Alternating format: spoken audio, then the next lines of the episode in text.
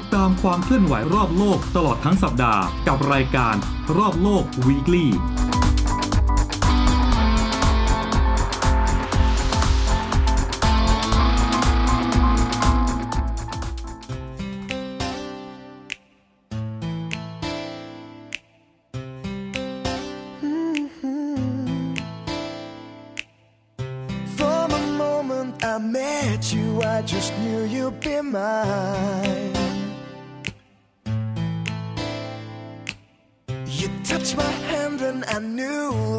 this was gonna be our time.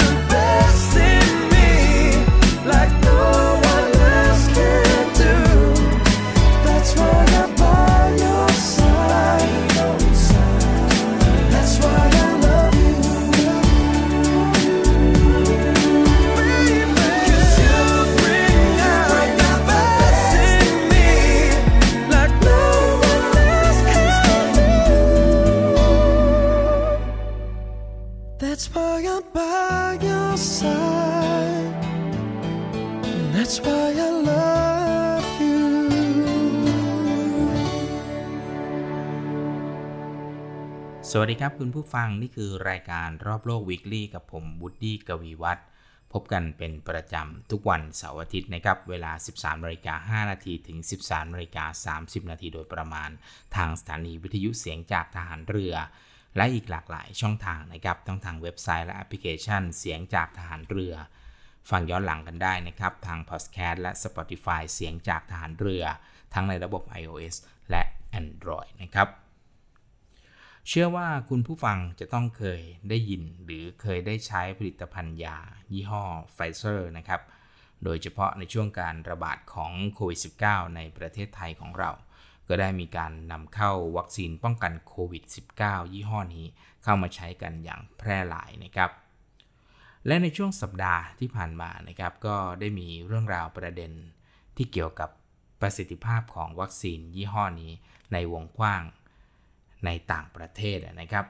ว่าที่แท้จริงแล้วมันสามารถช่วยป้องกันเชื้อโควิด -19 ได้จริงหรือไม่ ซึ่งก็ยังคงเป็นเรื่องที่ทางไฟเซอร์นั้นจะต้องออกมาตอบคำถามนะครับ แล้วก็ทำความชัดเจนให้เกิดขึ้น แต่ในวันนี้รายการของเรานะครับจะขอพาคุณผู้ฟังทุกท่านไปดูที่มา แล้วก็จุดกำเนิดของบริษัทยายักษ์ใหญ่อย่างไฟเซอร์นี้ว่ามีที่มาที่ไปอย่างไร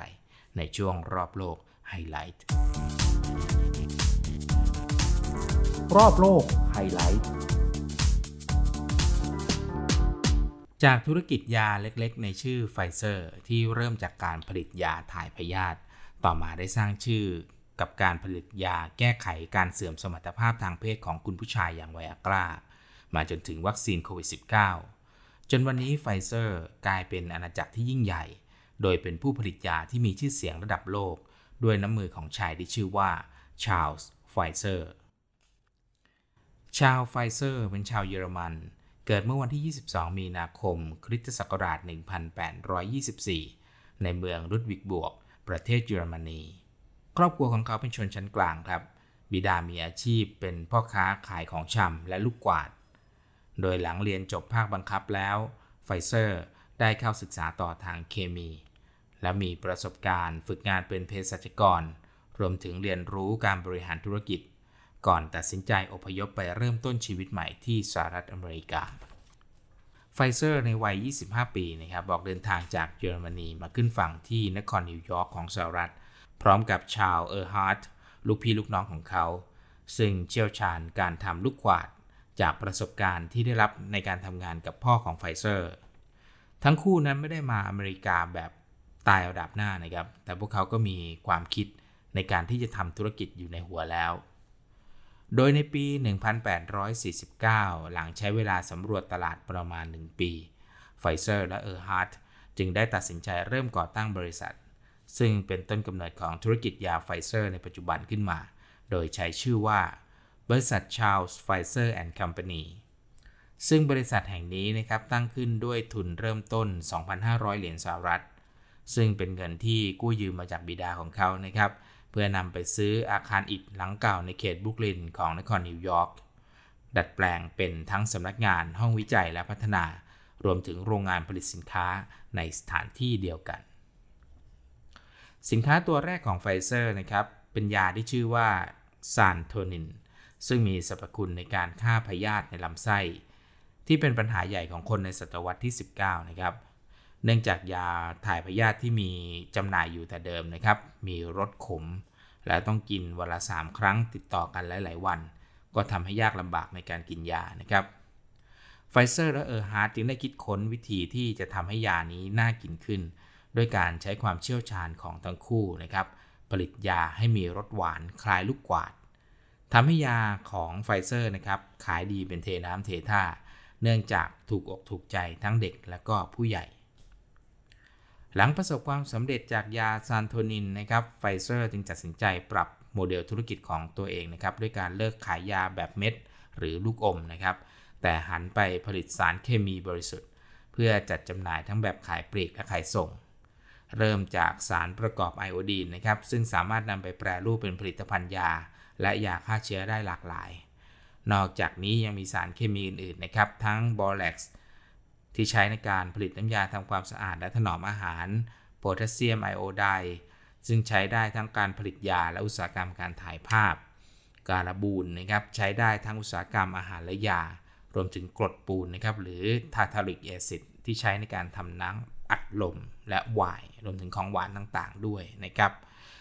โดยเมื่อเกิดสงครามกลางเมืองสหรัฐนะครับในช่วงปี 1861ถึง1865 ยิ่งทำให้ผลิตภัณฑ์ของไฟเซอร์นั้นกลายเป็นที่ต้องการของตลาดมากยิ่งขึ้นครับ นอกจากนี้มาตรการของสหรัฐนะครับในการตั้งกำแพงภาษีเพื่อกีดกันสินค้าจากยุโรปในช่วงเวลานั้น ยิ่งเป็นการช่วยลดการแข่งขันทางธุรกิจ จึงทำให้บริษัทไฟเซอร์นะครับเติบโตแบบก้าวกระโดด ซึ่งแม้กิจการของไฟเซอร์นั้นจะเติบโตอย่างรวดเร็วนะครับ แต่บริษัทนั้นก็ยังคงรักษาคุณภาพของสินค้าได้เป็นอย่างดี ผลิตภัณฑ์เคมีของไฟเซอร์นั้นได้รับการยกย่องว่า มีความบริสุทธิ์และมีคุณภาพสูง จนถึงกับมีวลีคำว่าคุณภาพไฟเซอร์หรือไฟเซอร์คุณภาพนะครับได้กลายมาเป็นคำพูดติดปากของคนในยุค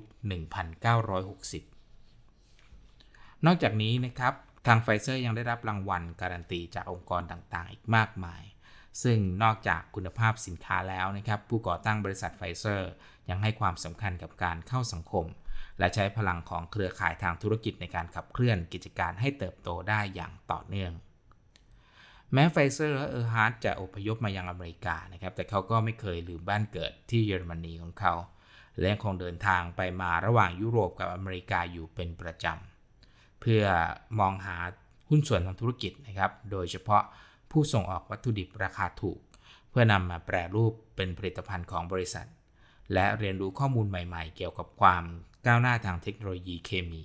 ที่ในยุคนั้นนะครับทางฝั่งอเมริกานั้นยังคงล้าหลังฝั่งยุโรปอยู่มาก การสร้างเครือข่ายธุรกิจของเขานะครับไม่ได้หยุดแค่หุ้นส่วนต่างชาติเท่านั้น ภายในสหรัฐเองไฟเซอร์ก็ถือเป็นผู้ที่กระตือรือร้นในการเข้าสังคม และร่วมก่อตั้งสมาคมผู้ผลิตสารเคมีแห่งชาติ โดยจับมือกับคู่แข่งในอุตสาหกรรมเดียวกันอีก 13 บริษัทนะครับ เพื่อเคลื่อนไหวเรียกร้องให้รัฐบาลยังคงกำแพงภาษีเอาไว้ จนกว่าจะสิ้นสุดสงครามกลางเมือง ซึ่งความเคลื่อนไหวดังกล่าวก็ถือเป็นส่วนสำคัญนะครับที่ทำให้อุตสาหกรรมการผลิตสารเคมีในสหรัฐนั้น ยังคงเติบโตได้อย่างต่อเนื่อง เนื่องจากรัฐบาลนั้นยอมทำตามข้อเรียกร้อง และยังคงกำแพงภาษีไว้ตลอดศตวรรษที่ 19 จนถึงต้นศตวรรษที่ 20 นะครับ ขณะที่สมาคมผู้ผลิตสารเคมีสหรัฐ กลายมาเป็นสมาคมการค้าที่เก่าแก่ที่สุด ซึ่งมีการเคลื่อนไหวมาจนถึงปัจจุบันนะครับ อีกหัวใจหนึ่งของการเติบโตของไฟเซอร์ คือการวิจัยและพัฒนาที่มีอย่างไม่หยุดยั้งนะครับ โดยในยุคของผู้ก่อตั้งไฟเซอร์ ได้มีการพัฒนาผลิตภัณฑ์อย่างต่อเนื่อง นอกจากความคิดสร้างสรรค์ในการทำยาถ่ายพยาธิเคลือบน้ำตาล เป็นสินค้าตัวแรกแล้วนะครับ กระบวนการผลิตสารเคมีบริสุทธิ์หลายตัว ก็มีการปรับเปลี่ยนดัดแปลงสูตรอยู่เสมอ ชัดเจนที่สุดก็คือการผลิตกรดซิตริกนะครับหรือกรดมะนาว เพื่อใช้ปรุงแต่งรสชาติในอุตสาหกรรมน้ำอัดลม ซึ่งมีการเริ่มต้นในช่วงปี 1880 โดยบริษัทนำเข้าวัตถุดิบมาจากอิตาลีและซิซิลีนะครับแต่พอเกิดสงครามโลกครั้งที่ 1 วัตถุดิบก็ขาดแคลนไป บริษัทก็จึงต้องหันมาใช้วิธีในการหมักน้ำตาลเอาเองนะครับ เพื่อสร้างกรดดังกล่าวขึ้นมา จนต่อมาได้กลายเป็นผู้เชี่ยวชาญในการหมักเพื่อสร้างผลิตภัณฑ์ต่างๆ ในที่สุด ชาร์ลส์ ไฟเซอร์เสียชีวิตเมื่อวันที่ 19 ตุลาคม ปี 1906 นะครับ จากอาการปอดบวม ขณะนั้นก็มีอายุ 82 ปีแล้วนะครับ ส่วนชาร์ลส์ เออร์ฮาร์ตผู้ร่วมก่อตั้งก็เสียชีวิตไปก่อนหน้านะครับ ในปี 1891 อย่างไรก็ตามนะครับ ถึงแม้ว่าทั้งคู่จะไม่ได้อยู่ดูแลบริษัทแล้ว แต่วัฒนธรรมองค์กรของไฟเซอร์นะครับยังคงตกทอดสู่ผู้บริหารรุ่นหลังตราบจนปัจจุบัน วัฒนธรรมดังกล่าวนะครับไม่ว่าจะเป็นการเน้นผลิตสินค้าที่มีคุณภาพ ขยายเครือข่ายธุรกิจ และทุ่มเทกับงานวิจัยและพัฒนาทำให้ต่อมานั้นไฟเซอร์ยังคงเป็นองค์กรที่เจริญเติบโต และประสบความสำเร็จอย่างไม่หยุดยั้งนะครับ โดยในยุคใหม่นะครับในปี 1944 ไฟเซอร์กลายเป็นผู้ผลิตยาเพนิซิลินที่ใหญ่ที่สุดในโลก และเป็นบริษัทเดียวที่ใช้เทคโนโลยีการหมักในการผลิตยาปฏิชีวนะสำหรับรักษาอาการติดเชื้อตัวแรกของโลกนี้ เพนิซิลินได้รับการขนานนามให้เป็นยาวิเศษนะครับ เนื่องจากสามารถใช้ช่วยชีวิตทหารฝ่ายสัมพันธมิตร ในสงครามโลกครั้งที่ 2 ไว้ได้เป็นจำนวนมาก ต่อมาในปี 1998 นะครับ ชื่อเสียงของไฟเซอร์ยังคงกระหึ่มไปทั่วโลก หลังค้นพบยาไวอากราหรือซิลเดนาฟิลซึ่งถือเป็นความสำเร็จครั้งสำคัญ ในการรักษาอาการหย่อนสมรรถภาพทางเพศของท่านชายนะครับ จากนั้นในวันที่ 8 พฤศจิกายน ปี 2020 ไฟเซอร์ได้จับมือกับห้องทดลอง BioNTech ในเยอรมนีนะครับ ประกาศความสำเร็จในการคิดค้นวัคซีนโควิด -19 ได้เป็นเจ้าแรกของโลก โดยใช้เวลาคิดค้นไม่ถึง 1 ปี ก็นับเป็นก้าวสำคัญของวงการวิทยาศาสตร์และการแพทย์ด้วยนะครับ อย่างไรก็ตามนะครับในปัจจุบันได้เกิดข้อกังขาในเรื่องของประสิทธิภาพของวัคซีนโควิด -19 ของทางบริษัทไฟเซอร์ ซึ่งหลังจากนี้ทางไฟเซอร์เองนะครับก็ต้องออกมาแถลงข้อเท็จจริงดังกล่าวนั้นให้ปรากฏ ให้เห็นถึงประสิทธิภาพของวัคซีนที่แท้จริง เพื่อเป็นการสร้างความมั่นใจให้กับประชาชนผู้ใช้วัคซีนทั่วโลกได้คลายความกังวลใจ และให้ไฟเซอร์นั้นยังคงคุณภาพของผลิตภัณฑ์ตัวเองเอาไว้ ตามแนวทางที่ชาร์ลส์ ไฟเซอร์ได้วางเอาไว้นั่นเองนะครับ เดี๋ยวช่วงนี้เราพักฟังเพลงกันสักครู่นะครับเดี๋ยวกลับมาในช่วงหน้ากับสรุปข่าวรอบโลกครับ Right now you feel like you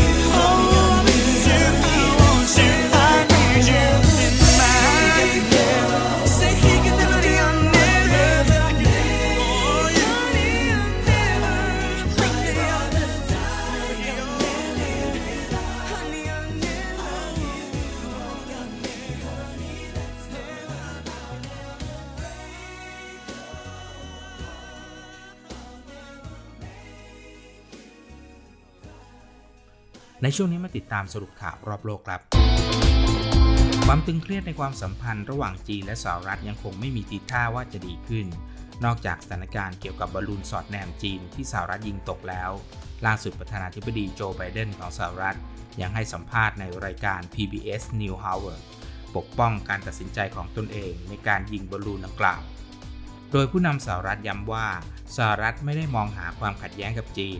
และบอกว่าประธานาธิบดีสีจิ้นผิงของจีนนั้นมีปัญหามากมาย รวมถึงเศรษฐกิจที่ไม่ได้เป็นไปได้ดีนักคำวิพากษ์วิจารณ์ของไบเดนนั้นได้ทำให้เหมาหนิงโฆษกกระทรวงการต่างประเทศของจีน ออกมาแสดงความไม่พอใจอย่างยิ่ง และกล่าวว่า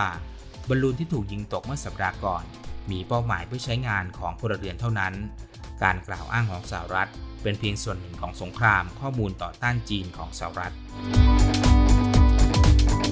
หลังเกิดเหตุแผ่นดินไหวในทรูเคียวัดความรุนแรงได้ 7.5 และ 7.8 แมกนิจูดเมื่อวันจันทร์ที่ผ่านมา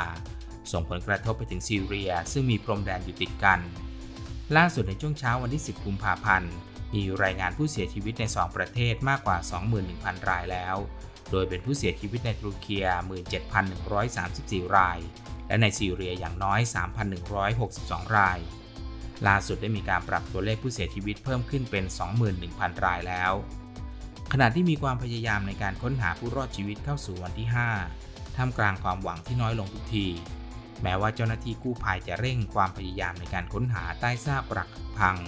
ท่ามกลางความหวังที่ว่าอาจจะยังพบผู้รอดชีวิต แม้จะติดอยู่ภายใต้ซากอาคาร ท่ามกลางอากาศที่หนาวเย็นในช่วงค่ำคืน โดยหน่วยงานบรรเทาทุกข์ต่างๆ ต้องเร่งจัดหาที่พักพิง อาหารน้ำรวมถึงยา ให้กับผู้ประสบภัย ที่ต้องใช้ชีวิตท่ามกลางสภาพอากาศที่หนาวเย็นจนติดลบ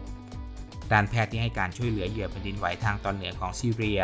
ก็ได้ออกมาเรียกร้องให้ประเทศต่างๆ นั้น เพิ่มความช่วยเหลือทางด้านการแพทย์ให้มากขึ้น เนื่องจากขณะนี้อุปกรณ์ทางการแพทย์ที่มีอยู่ในตอนนี้ มีไม่ถึง 20%ของความต้องการของประชาชนในพื้นที่ ขณะที่นายเท็ดรอส อัดฮานอมเกเบรเยซุส ผู้อำนวยการใหญ่องค์การอนามัยโลกระบุว่า องค์การอนามัยโลกจะเข้าไปให้ความช่วยเหลือที่จำเป็น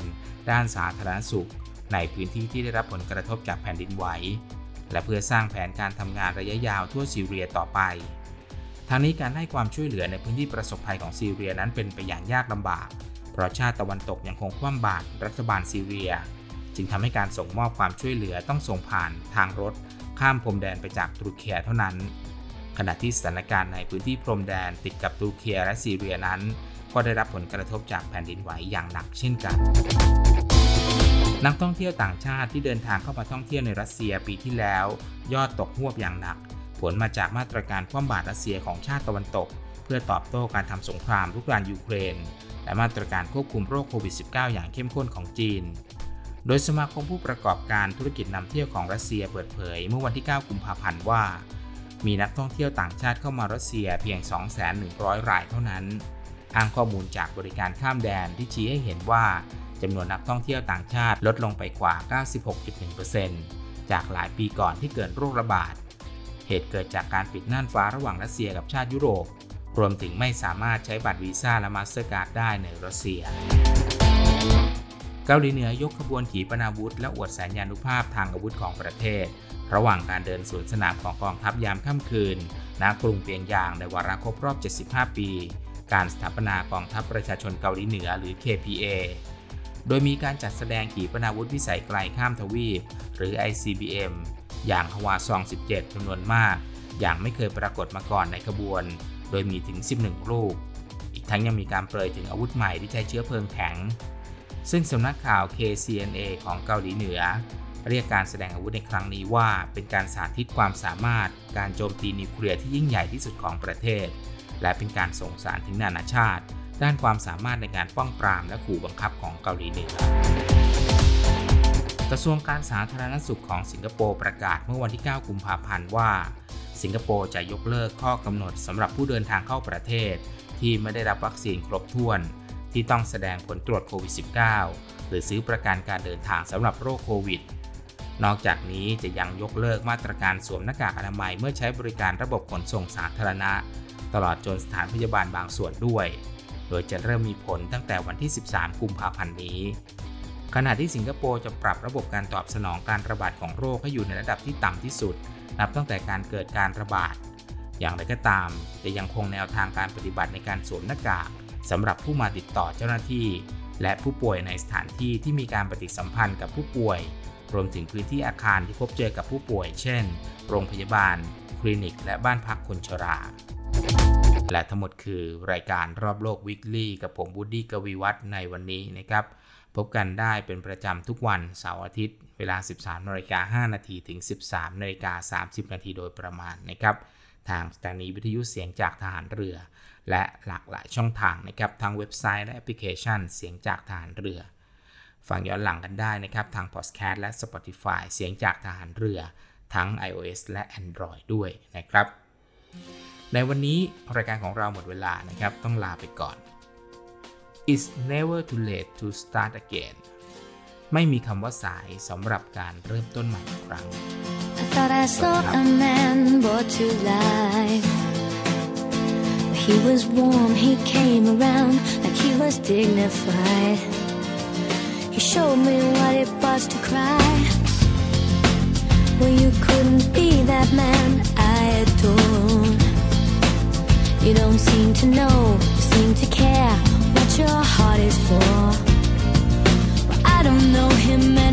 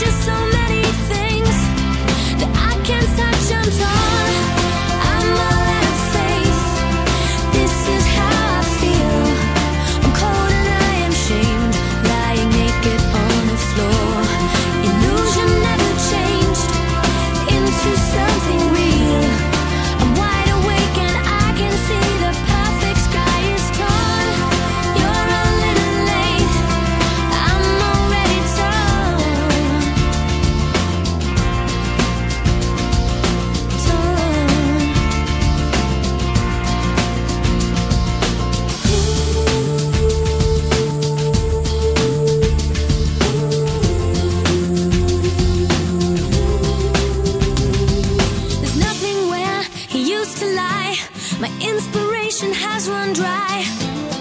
That's what's going on.